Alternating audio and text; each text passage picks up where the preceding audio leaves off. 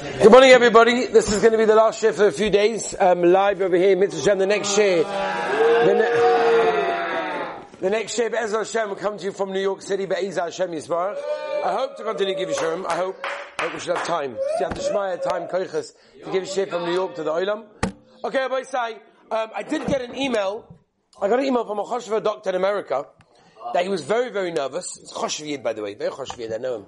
Choshva a doctor in America and he, he was very, very nervous. Are you allowed? He said, I just bought my kids black suits, and you said in Shir yesterday, he's holding mamish with the suit. He's, he said in Shir that Yaris Vash, it's a Meister Sutton to wear black on Shabbos Kodesh. Should I return the suits? It was a, a Shaila Locha Meister. Asha, yeah, the Shaila? Yeah? Gewaltige Shaila. So I told him that, no, as always, uh, that's the minig. The minig is that we wear black. Oh, but I think the Yaris Vash was just giving us the, the stark ability. Rabbi, it's a new word. Asha. You with me? The stark ability of wearing black. Wow. Okay? That, you got that word? That's right. That's good. Okay? Shmuel, you with me on that word? I love that word. That's a good word. We just made it up right now. You heard it here first. It's real. You heard it here first. He, the Yarisvas was making the stark ability of wearing black so good that we should know how careful we have to be. That's all. But Avada, we can wear black. There's no problem. Avada is okay. Oh, but the Olam will ask you a few questions. Let me ask, let me continue a little bit yesterday, then we'll move on to the, today's sugya. And that is, what about, for example, dealing with dust? Which is again what the Ramah Paskins, Rashi, whatever, that taking dust out of a beged is an Issa Oraisa of Malaban on Shabbos. What about shoes? Very negaya when you have leather shoes, for example, right? You got leather shoes, boots, whatever, and you want to wipe off the dust on Shabbos Kodesh, and it could be so dirty and so dusty that you're actually machbid, that you would not wear it in that way, which is what we said yesterday, is subject to the Yisr Malaban. So the answer is that Avad and Avad, there's no problem of taking off and removing dust from leather, and the simple reason is because it's not absorbed. What, one thing you cannot do with leather is scrub it and rub it, because there it's soft and it does absorb in some level. There is some absorption, and therefore if that's the case, Asha, and therefore if that's the case, um, scrubbing it, rubbing it will be problematic, which is not so gay when it comes to, uh, when it comes to, here. I don't know if my baseball is so good, but there it is. Ah, he's good. Okay. Rebbe's team. if we played on the yeshiva team, by the way. Alright. Uh. The kids are, where are we? Oh, so dust on leather, right? Dust on leather to take it off the dust, dubi, no problem whatsoever. To scrub it off, that will be problematic. That's avada. So cleaning your shoes will be problematic. They're muddy. No. Just you can take a dry tissue and just, and just scrub off the, take off, not scrub, you can just lightly take off the, the, the dust. If you're going to start taking it, there's a stain on your leather shoes, start scrubbing it down, that will be problematic. Now, what happens, and this is very negaya, um, because it rained today, Baruch Hashem, you got Gishmei Bracha here in Eretz Yisrael. Our tefillahs are being answered by the Rabbi Shalom, which is Gavaldik. And the question is a few things. Number one, if it's muddy if you get mud on your shoes, right? We'll talk about mud and other things in a moment, but there is a big difference, by the way, if it's soft or if it's hard. Because if the mud is hard, then there is a problem of what?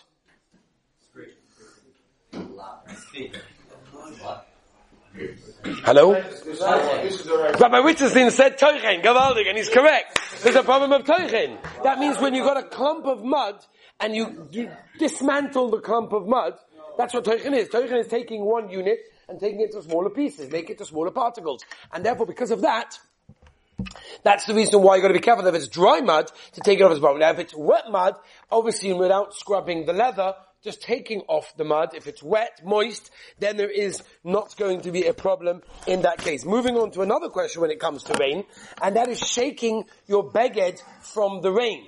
Now this is also very negaya.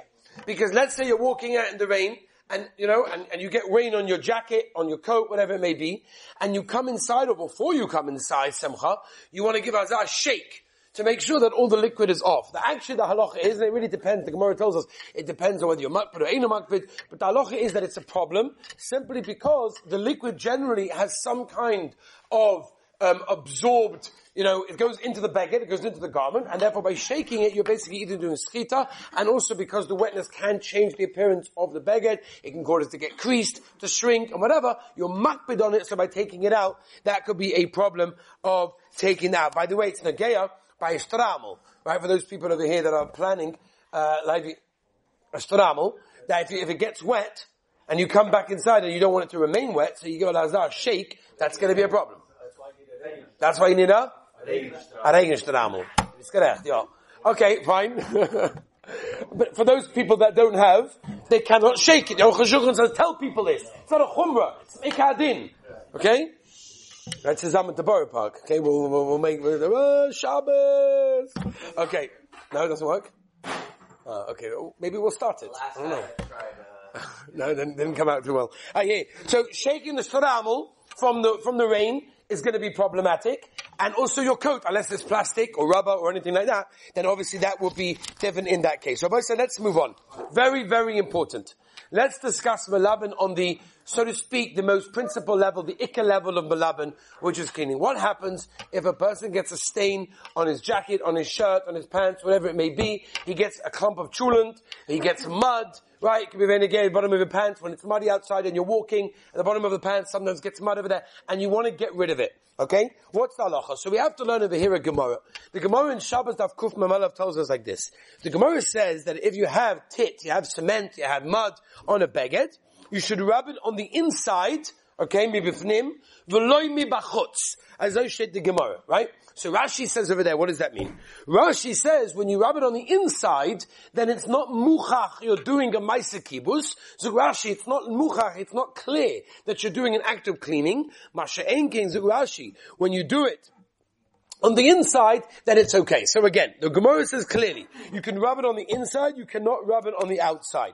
What exactly does that mean? So there are a few things that I have to know. Number one, when you have a, a stain, again, you get a piece of cholent on your beged, on your shirt, on your pants, you have mud, all these sorts of things. What, I want to get it off. Chaim. Chaim Shulam. What do I do? Okay? So the Gemara says, Mibifnim veloy mibachotz. What does that mean? First, number one, if it's shayach toichin, it's not nageya.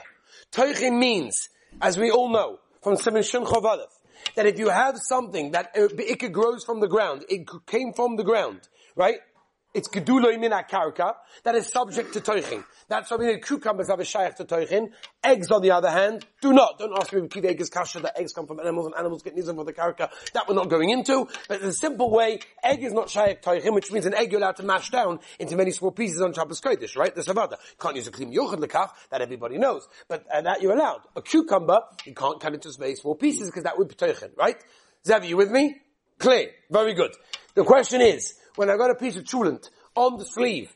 Now it depends what it is.